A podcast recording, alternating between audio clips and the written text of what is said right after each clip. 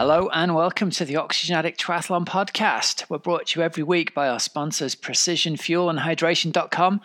Personalize your fueling and hydration strategy so you can perform at your best. 15% off your first order of electrolytes, gel, and drink mixes with the code OA22, precisionfuelandhydration.com. Welcome to the show. I'm your host, Coach Rob Wilby, and every week I bring you an episode of this podcast to help motivate and inspire you. This week is an archive edition, an interview brought to you from the past. I've become aware that only the, previous hundred shows show up in Apple Podcasts or show up in Spotify or wherever. So I've been going back to the archives to dig up some of our older interviews that you might not have heard before. This week, I bring you an interview with double 70.3 world champion Gustav Iden. I recorded this back in April of 2020. Um, at the time, he had just, well, he was six months after winning the 2019 World 70.3 Championships, where he pretty much burst onto the scene, surprising people by um, impressively outrunning Ali Brownlee in Nice. So we've got a great conversation about that. We learn a little bit about his hat, how he became a celebrity in Taiwan, and uh, at the time he talks about his hopes for going on to win both Olympic gold and Kona. So, yeah, great stuff. I really hope you enjoy. Uh, I really hope you enjoy this interview. Here we go. This is this week's interview of the week with Gustav Iden. Gustav Iden, welcome to the Oxygen Addict Triathlon podcast, mate. It's nice to see you again, sitting there in the, the Norwegian sunshine. How are you doing today? Uh, thank you. It's good to be here, and it's uh, it's good. Yeah, I've been uh, training in the sun for once. Uh, it's been uh, terrible weather lately, but now it's starting to get sunny, so it's nice. Are you back home at the moment in Norway?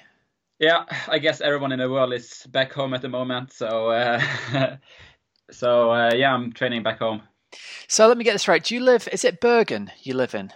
Yeah, I'm still living with my parents in Bergen. I've been thinking about uh, moving out, but since I'm usually on training camp all year round, it's it doesn't really make sense to have my own apartment yet. So yeah, yeah. we'll see in the future. Sure. And reminds me, how old are you, man? I'm 23. Only 23 and already a world yeah. champion, man. That's amazing. yeah, it's it's a strange feeling, but it's good. But listen, let's kick off by firstly congratulating you on uh, on the win at the seventy point three World Championships. Um, that was an amazing race. It was brilliant to sit and watch. Um, can you tell us about the race from your point of view? Because I've been doing my research a little bit before our interview today, and I've got all kinds of um, little facts that I, I, want to come out in the interview, but I'd rather have you tell them than me. So talk yeah. us through your talk us through your race in Nice to start with. Uh, yeah, to start with, uh, I'm usually very nervous before any race, and uh, the World Champions in Nice was not an exception. I actually went to, to uh, the porta potty to vomit before the start. Really? You were that yeah, nervous, hey? Yeah, and it's almost always that nervous. So um, sometimes I manage to control my nerves, sometimes I don't. This time was uh, so unusual race for me that I couldn't get my head really straight before the start. So yeah, I had to go and vomit. So, oh, bless uh, but yeah, but it's it's something I um, I'm aware of now. So before I was stressed out, just the feeling to get nervous. So I started to get nervous to become nervous like two days before the race. But now I just like accept the fact that I'm gonna be nervous. So it's it's not that bad anymore.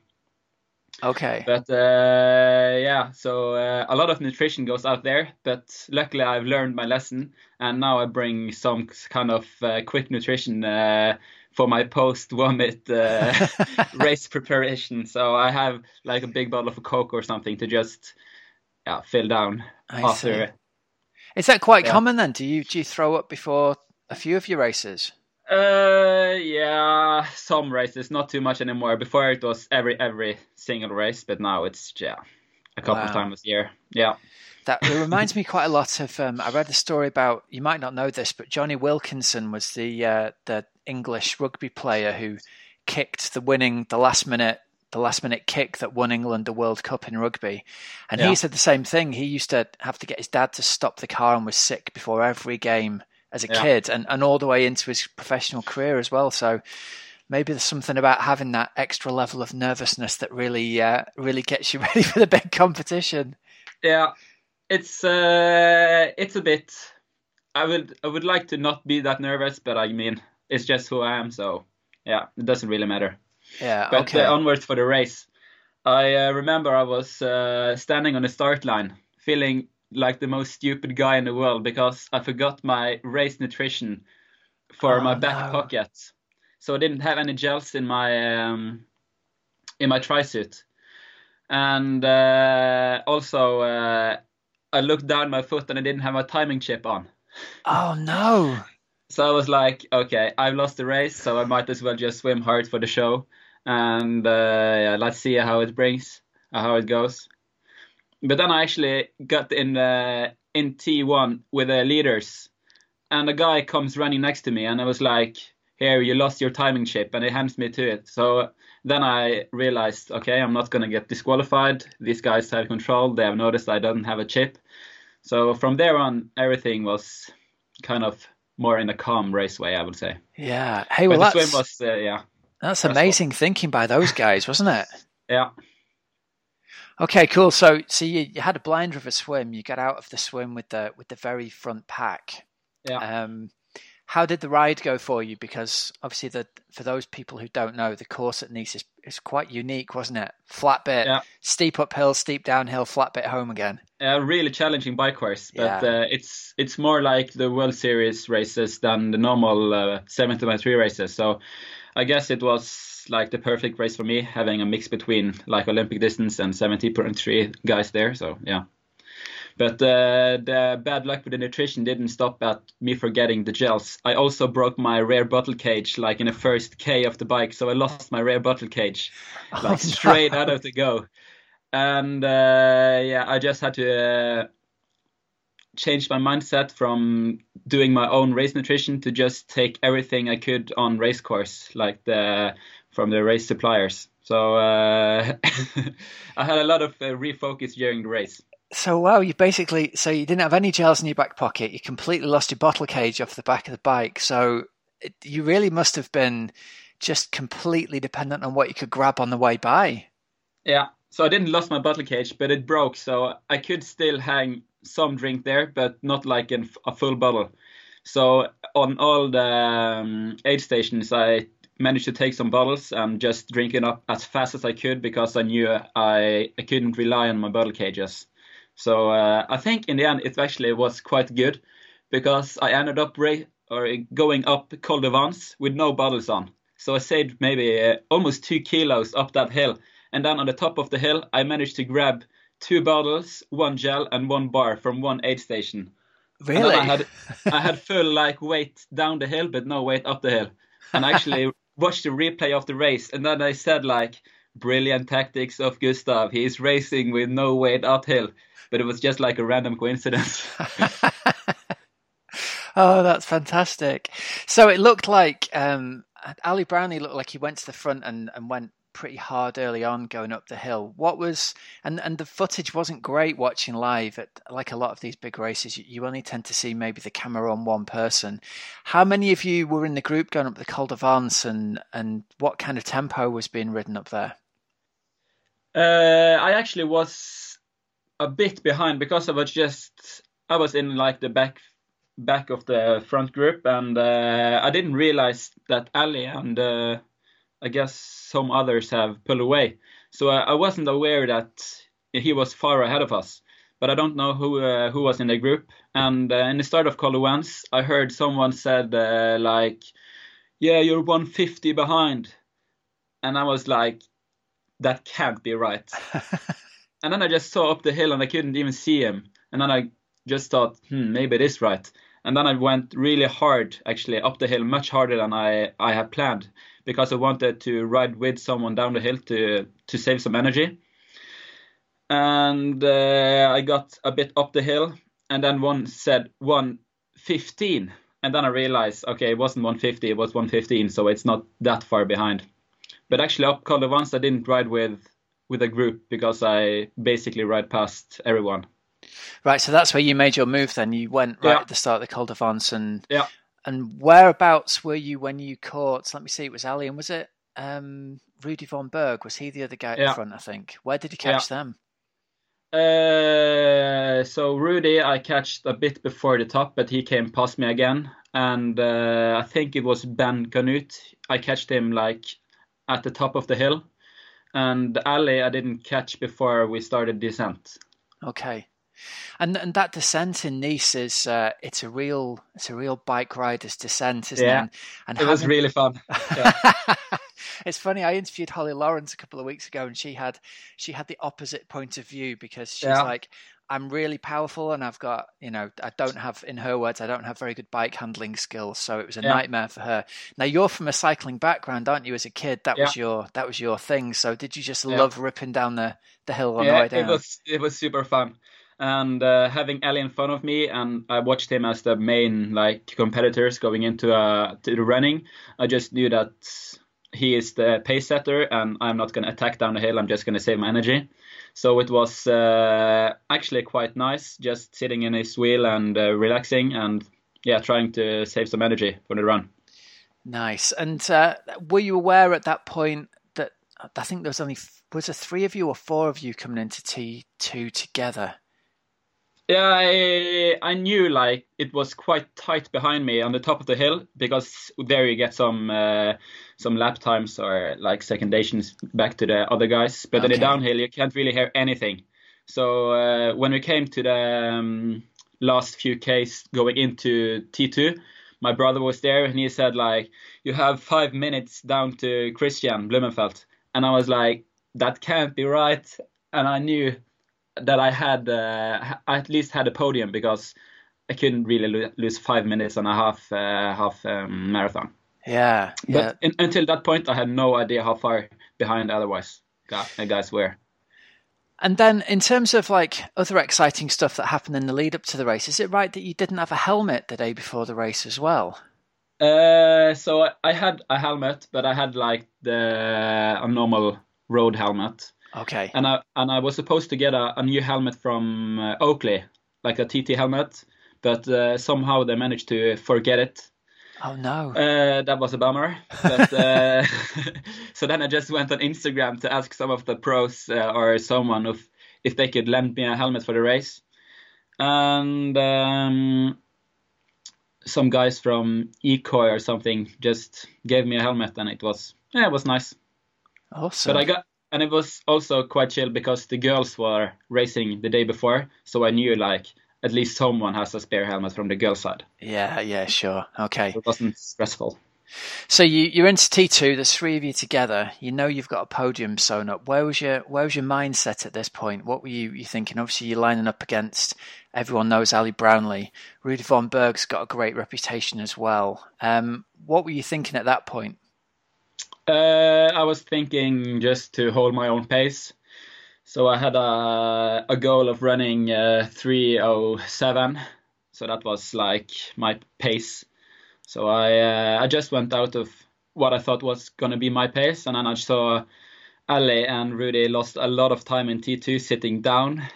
You, I was going to say you had an amazing T2, didn't you? You really. You, I had a normal got... T2 for me, I would say. Normal coming, for you, love it. Coming from uh, ITU racing, like you're not you're not sitting down in the T2. Yeah. Like this is racing. This is not like yeah.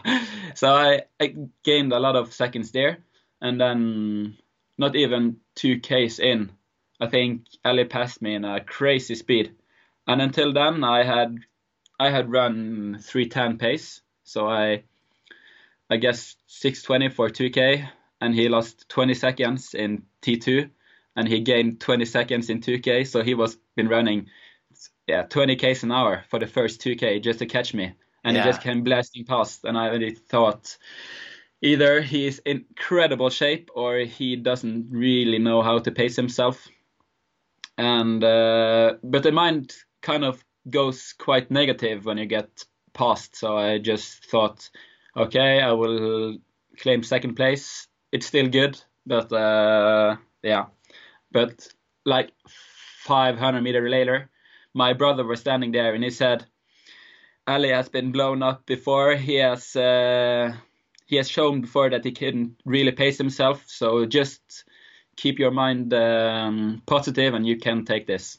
And for that on, I just watch my watch, see that the pacing was right, and it slowly gain on him. Yeah, nice.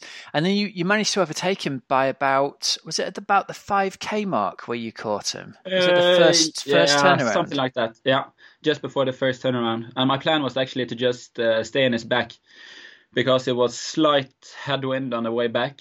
But uh, I was running behind him, and he had kind of had a strange like um, rhythm with his legs. So it was kind of hard running behind him.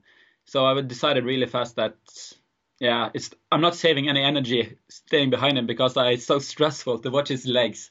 So then I just passed him. yeah. That was a, I mean, that was a really brave. I thought it was a really brave move to go straight by at the 5k mark because you often see these races play out where the two leaders will run side by side and play cat and mouse. And in retrospect, you know, it was clearly the right decision to do to go by him. But I thought it was really brave at the time for you to kind of, you know, we didn't know how fast the pair of you were running, but to, to pass him back at the 5k mark, I thought was really ballsy. yeah, I felt really confident also. Like up until there, I had catched him by a lot, and he was not running a good pace. He was like adjusting the pace a lot. So that's not a, a sign of uh, a fast run. Like if you're just running like slow and fast and slow and fast, that's like if you're doing that, it may be a sign of weakness. I was running like steady pace, the same almost the whole way. So uh, yeah, I was feeling great. Awesome, man, and and that was it for the race, wasn't it? From that point on, 15k solo. You looked yeah. you looked very controlled the whole way. What point did it sink in you were actually going to win? And what was your brother saying to you? my brother was actually saying he was. I don't know if he was trying to keep my mind on other things, but he said like, "You have gained 3,000 followers on Instagram." so maybe trying to distract me from the from the racing or something just to keep myself entertained or I don't know. But it it worked because I was I wasn't actually feeling really tired until the last few Ks. So uh, yeah I knew I I had it when uh, Alice suddenly lost like 110 or something I guess that was 12k in the run so it certainly lost quite a bit so yeah that's when I knew I, I had it and and it certainly looks from the articles that I've read that um, obviously you'd had some decent success that year. You'd had uh, you'd had a third place in Bermuda, where you and Casper and Kristian went one, two, three. You had fourth at the Olympic Test event. Yeah. But in terms of being a pro, you're still very young at sort of 22, 23 years old. You didn't have very much by the way of personal sponsors at the time you'd obviously been super quick when you raced out at was it Abu Dhabi that you went really, really Bahrain. fast? Bahrain. You Yeah. and Kristian similar. You went super super fast there. So, um, but again, it was it was interesting even watching the coverage from Ironman because I think that performance had gone a bit under the radar, and and commentators were sort of saying, well, you know, maybe this kid's gone too fast. He must be Yeah. you know, he must be amazed to be up here with Ali Brownlee. And, and we were sitting here looking at, you know, your previous and going, no, no, he's he's got the previous to do that. Now I don't know whether anyone would have picked you before the race to be a winner. You were definitely one of those like dark horses. Yeah. So how did your life change after the after winning the world championships and really coming from almost from nowhere in the public consciousness? Uh, like in terms of myself, nothing has really changed. I was pretty confident already before the the World Championship, but maybe um, it, it's always good to have the confirmation that you are as good as you think you are. but in terms of like international recognition and sponsors, yeah, it's it's totally upside down now. And I don't know if you're aware, but I got a like a semi superstar status in Taiwan also. Yeah, now tell us about this because this is this is all down to the mystery hats that you were wearing, wasn't it? The hat with the, ta- the Taiwanese racing. So tell us the story of the of the cap. Yeah. Uh, before the test event, we were training in uh, Japan, and I just found a, a, a hat on a, um, on the side of the road where we were training, and I thought it looked cool, so I just started wearing it. And uh, I actually wore it in the World Championship because in T2 I had my glasses and the gels for the run in the cap, so to save some extra time in T2. So that's the part of the secret why I'm so fast in T2. So I just grabbed the cap with everything inside it and just started run and then fix things while on the go instead of sitting down Yeah. as you never do. and then I just wore it and um, I guess one of the pictures of me crossing the finish line went uh, viral in Taiwan, and people are start wondering why is the world champion wearing a Taiwanese hat, and uh, it turns out the hat was from uh, a temple there, and I didn't know what it said. I just yeah used it, and then I was invited over there and uh, visit the temple where the hat was from, and it was a couple thousand meeting there just to have selfies and something from me, and it was yeah, I was traveling there with uh, my manager, and it was an awesome four-day experience. Amazing. So you, have now gained this kind of. Did I did I read somewhere that the temple had to have twenty thousand of these hats produced because now everybody wants to wear one? Yeah, and that was that is old numbers. I don't know what the numbers are now, but I, it's uh, a lot of people there wearing these hats. So you became you became like a, a national figure of uh, of, of people rejoicing for you over in Taiwan. Yeah. did that did that help with uh, the bike deal with Giant because they're based in Taiwan, aren't they? Yeah, I guess it uh, it helped a bit. They are based in uh, Taiwan, uh, but uh, I guess they just wanted someone new also. So of course it helps to be uh, recognized in the country of where the sponsor is from. But I hope if they wanted to support me regarding of uh, my hat or not. it, it's funny, isn't it, how a little thing like this can open the door possibly yeah. to to a big company. That's that's yeah. amazing. Really cool. So right, going back to going back to when you were a kid, how did you end up getting into triathlon in the first place? You mentioned that you were you were a bit of a cyclist when you were younger. So how did the the cycling then develop into doing triathlon?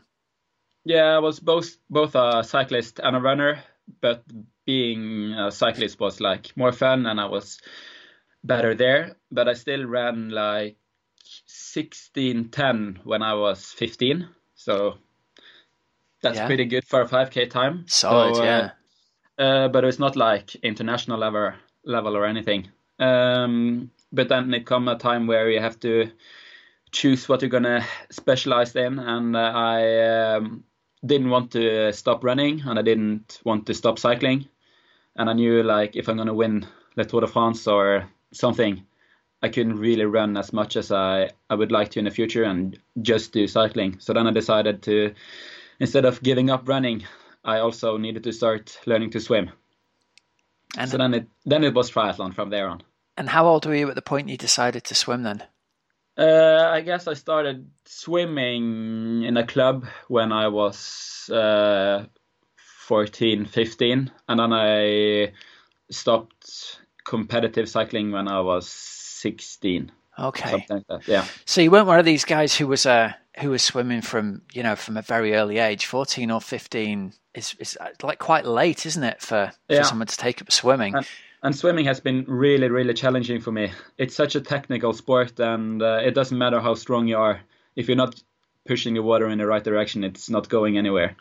Yeah. So it has been a real challenge to uh, to become a swimmer, and uh, I'm not close to being where I want to be yet. But it's but it's a daily struggle, and uh, luckily it's going in the right direction, and hopefully I will be in the front pack in in not too long. And how do the swims play out for you at the at the Olympic distance level when you're racing at WTS races or Super League or something like that? Do you consider that to be the the weakest of the three? Yeah, definitely the weakest. And uh, the problem is, it's uh, sometimes it's okay, and I could be close to the first group, but other times it's just like far off the pace, and it's not reliable at all. What I'm doing right now, it's like throwing a dice and see where I where I finish.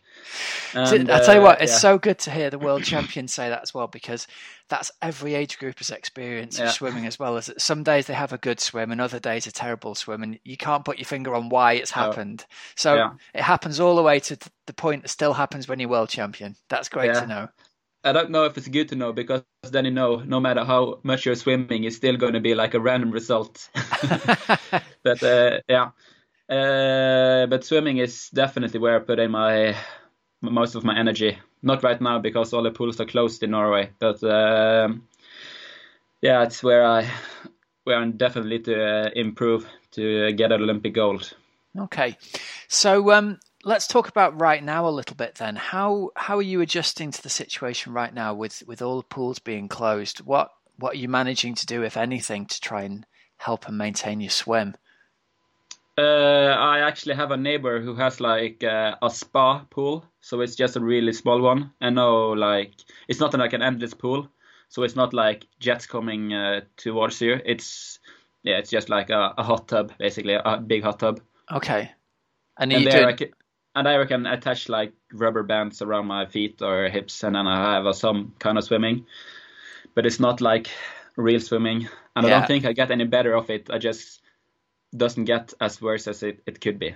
Yeah, well, at least you're managing to get something done during this time. I suppose it would be. Yeah. Imagine it'd be very difficult if you're in a situation where you can't do anything at all, and you. Yeah.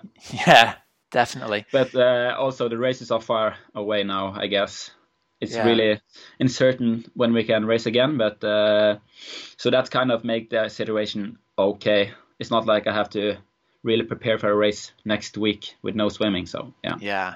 Yeah, yeah, and, and I suppose everyone is in the same situation as well, aren't they? Yeah, yeah. yeah. So the other guys that you usually train with, um, you've you've got a bit of a sort of legendary little training group there with you and Kristian Blummenfelt and Casper Stornes. Um, you all train with your coach. Now I'm going to try and pronounce this correctly. Is it Arid Phyton? Arild Tveiten. Ah, got I got kind of close. I have to apologise to him for me. Um, so it seems that you've you train in a sort of similar way that pro cyclists do. You're away on training camps quite a lot. How does a how does a standard training block or camp or whatever work out for you? How long are you away for? Uh, it kind of depends where we're going, but uh, like if we go in altitude, the minimum week we are there is three weeks because we need uh, the altitude effect. So for altitude, yeah, it's basically three weeks and uh, sometimes even longer, depending on if we're racing and coming back up to altitude. And then okay. we have another kind of um, training camp, which is heat training, where we go to Thailand, and there we are between two and three weeks. And we don't really do too much like normal training camps anymore, where we go to, yeah, not okay. not heat and not altitude. But if we're going there, it could be like three, four weeks. Okay. And where do you go when you're training at altitude? Where do you choose as your bases for those? Uh, we have two places now, which is the best for us. The um, spring one being in uh, in Sierra Nevada. I was supposed to be there now. That's located in Spain, in 2,300 meters above sea level, and we have a lot of pro cyclists there and runners and everything. So it's a really good training center for for training. Nice. Okay. Um, and are you are you personally friendly with Kristian and Casper on like a on a friendly basis? Do you guys keep in touch, or are you very much more like a professional training relationship? Strictly professional. No, no, we are really good friends. And uh, on the outside, it may seem like we only me, Kristian, and Casper together, but we are actually a big group in Norway training and a big group in training camps mostly. so it's not like only us three going around. It's we are a big group and we are extremely dedicated, and um, yeah, it's it's a real fun group to train with. Nice. And is the whole group? Are you all Norwegians, or is it more of an international mix? Uh, back home in Bergen, we are a group of Norwegians, and we have also one Swede training with us, Gabriel Sandör. And in, uh, in other training camps, we have sometimes had Lisa Nordén with us. She's also yeah silver medalist in Olympic and yeah, yeah. also Swedish. And we also have one Austrian girl. So it seems like uh, you know triathlon in Norway is on the up at the moment, very much so. Um, what do you what do you think has contributed to you guys all having the success that you've had? Um, I would say it's a bit of luck because me and Kristian are almost the same age, coming from the same town, uh, having the same values in training and uh, everything, and we kind of just randomly met through triathlon. So uh, it's a bit of a luck. I don't think any of us would be as, we were if we don't have each other, and it's so random us two coming from the same city. Uh, yeah. yeah and uh, yeah, but the thing that mostly made us good is our training, and uh, we are extremely good at training, both like planning the training, but also like doing the training and doing everything we need to do. It's amazing to think, isn't it, that you could have two Olympic medalists from one town in Norway in a yeah. year's time. Yeah. Hopefully it will be next year. We'll see. Yeah. now you mentioned your brother a little bit earlier on. I wanted to ask about him. Is it right that he did he win Ironman? Was it Tallinn? yeah.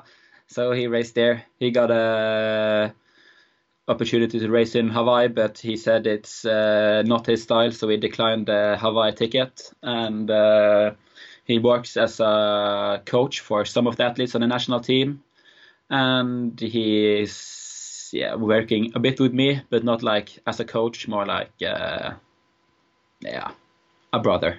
as a as a big, it sounds like he it sounds like he's got a good idea of mentally what you need at certain points in races. It's quite sounds quite clever of him to shout the things about Instagram that he did as yeah. you went by. That's kind of clever yeah. coaching, isn't it? Yeah. So he's uh, he watched me grow up, so I guess he he knows me quite well. Yeah. Very cool. Um, you've mentioned, you know, Hawaii there. Let's let's talk about that for the potential future. Is that where you see yourself going possibly post Olympics, or is it something you think someone could do, you know, Olympics and Ironman in the same kind of point in your career? So uh, I had like maybe an idea of doing Kona this year because uh, after Olympics in 2021, that was kind of like my free year doing things I wanted to do and not really uh, doing yeah, what I have to do, like all the World Series and everything, just like racing for fun, more mm. like that. Uh, but of course, now the Olympics has been postponed a year, and I can't do uh, Hawaii the year before the Olympics because everything for me is about the Olympics. Uh, so uh, now I'm not so sure about the plan anymore, but I def- definitely have to do the Hawaii race once for sure. And is the long distance stuff something that you that you really enjoy? Because I'd imagine coming from a cycling background, you must have done some pretty big days on the quiet, right? Uh, yeah, I rode 302 k's two days ago. Really? Yeah, me and Kristian was out on a on a trip together, and it was really nice. So it was nice weather for once in Bergen, so we just took the opportunity to have a long day in the saddle and you just rode the whole day. It was light, just 300 yeah. k's all day. it was quite nice. Yeah, but I uh, I think I enjoy uh, World Series races much more than uh, than long distance race. I mean, Nice was fun, but that was kind of an exception because the course was so different to what it's normally like.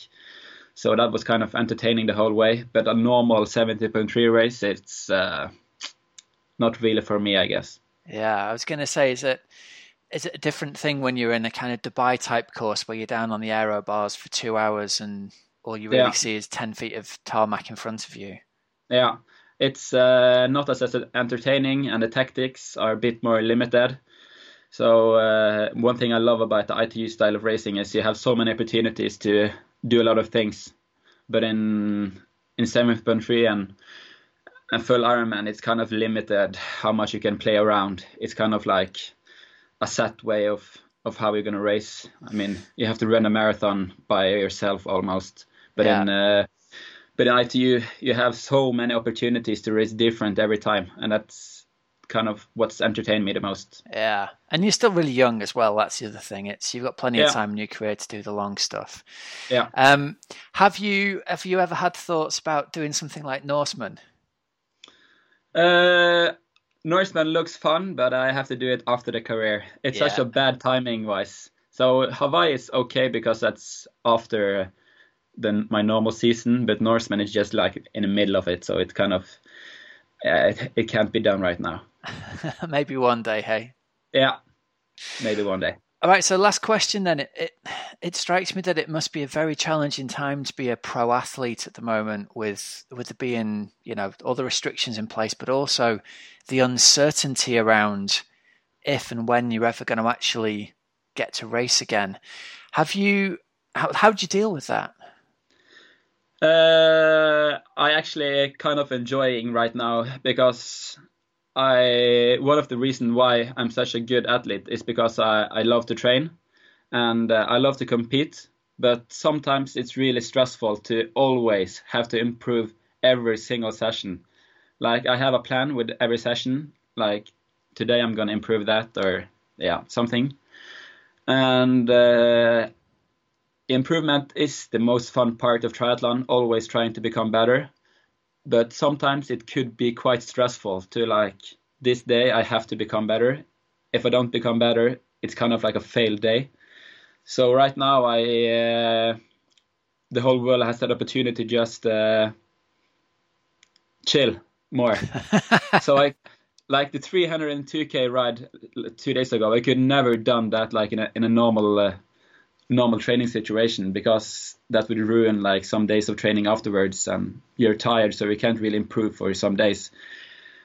And uh, now it's just training with no really um, pressure. Just do what you want. Just relax with training and really really enjoy what you're doing with no pressure to always improve yourself. So uh, it's it's kind of nice but I don't know if I could do it this for a really long time because it's um, yeah you're missing the opportunity to have the improvement. But uh, yeah, I mean I I enjoy it for now. Yeah, it, it does seem like if if we let our minds wander to two, three, four months of this, that's quite hard to deal with. But if you keep yourself in the now, yeah. a three or four week or six week block in the middle of the year where you get to do something completely different and unstructured, if you yeah. live in the now, that's quite a good opportunity to just yeah. be completely refreshed, isn't it? Yeah. So it's kind of like my season break now. I we don't normally have this normal season break where other people are out partying or something. I never party or anything. I just uh, in my season break I I train like I do now, more like for the sake of training, not for the sake of improvement. Yeah. So I I actually enjoy it for now. And have you have you got any inklings about any races on the calendar? Is there anything that I mean? Obviously, the traditional race calendar is completely suspended at the moment. But yeah. have you heard any rumours about anything where I was I was reading the other day about UFC proposing to take all of their fighters to a private island and quarantine them there almost before they held a competition. Are there any rumours of anything like similar and crazy happening in the triathlon world? Uh, no. Not yet. but that seems like a crazy idea. Maybe it's something uh, Super League could do. Well, that's exactly up their street, isn't it? Yeah. yeah. Fly you all to a private island somewhere. Hamilton Island, where they had the first Super League. That would be awesome. Yeah, wouldn't it? It's good thinking. Well, maybe you need to drop them an email and suggest it. Yeah. hey, well, listen, it's been really great catching up with you. Thank you so much for taking the time to come on the show, man. Um, I thought you were a great guy when we met out at Super League last year, and it's been great to do a long form interview with you. So I wish you all the best, and Thank I hope you. the sun keeps shining on you, so you can you can keep doing yeah, crazy rides. Uh, I think I'm gonna have a long run afterwards. We'll see. We'll see what my day brings. Good man. All right, buddy. Well, listen. Thank you very much for your time. Yeah. Thank you. See you later. This episode has been brought to us by our partners Precision Fuel and Hydration.com. Go onto their website and you can use their free fuel and hydration planner to receive a personalized strategy for your next race. The planner can help you understand your own carbohydrate, fluid, and electrolyte needs so you can refine your own strategy during training.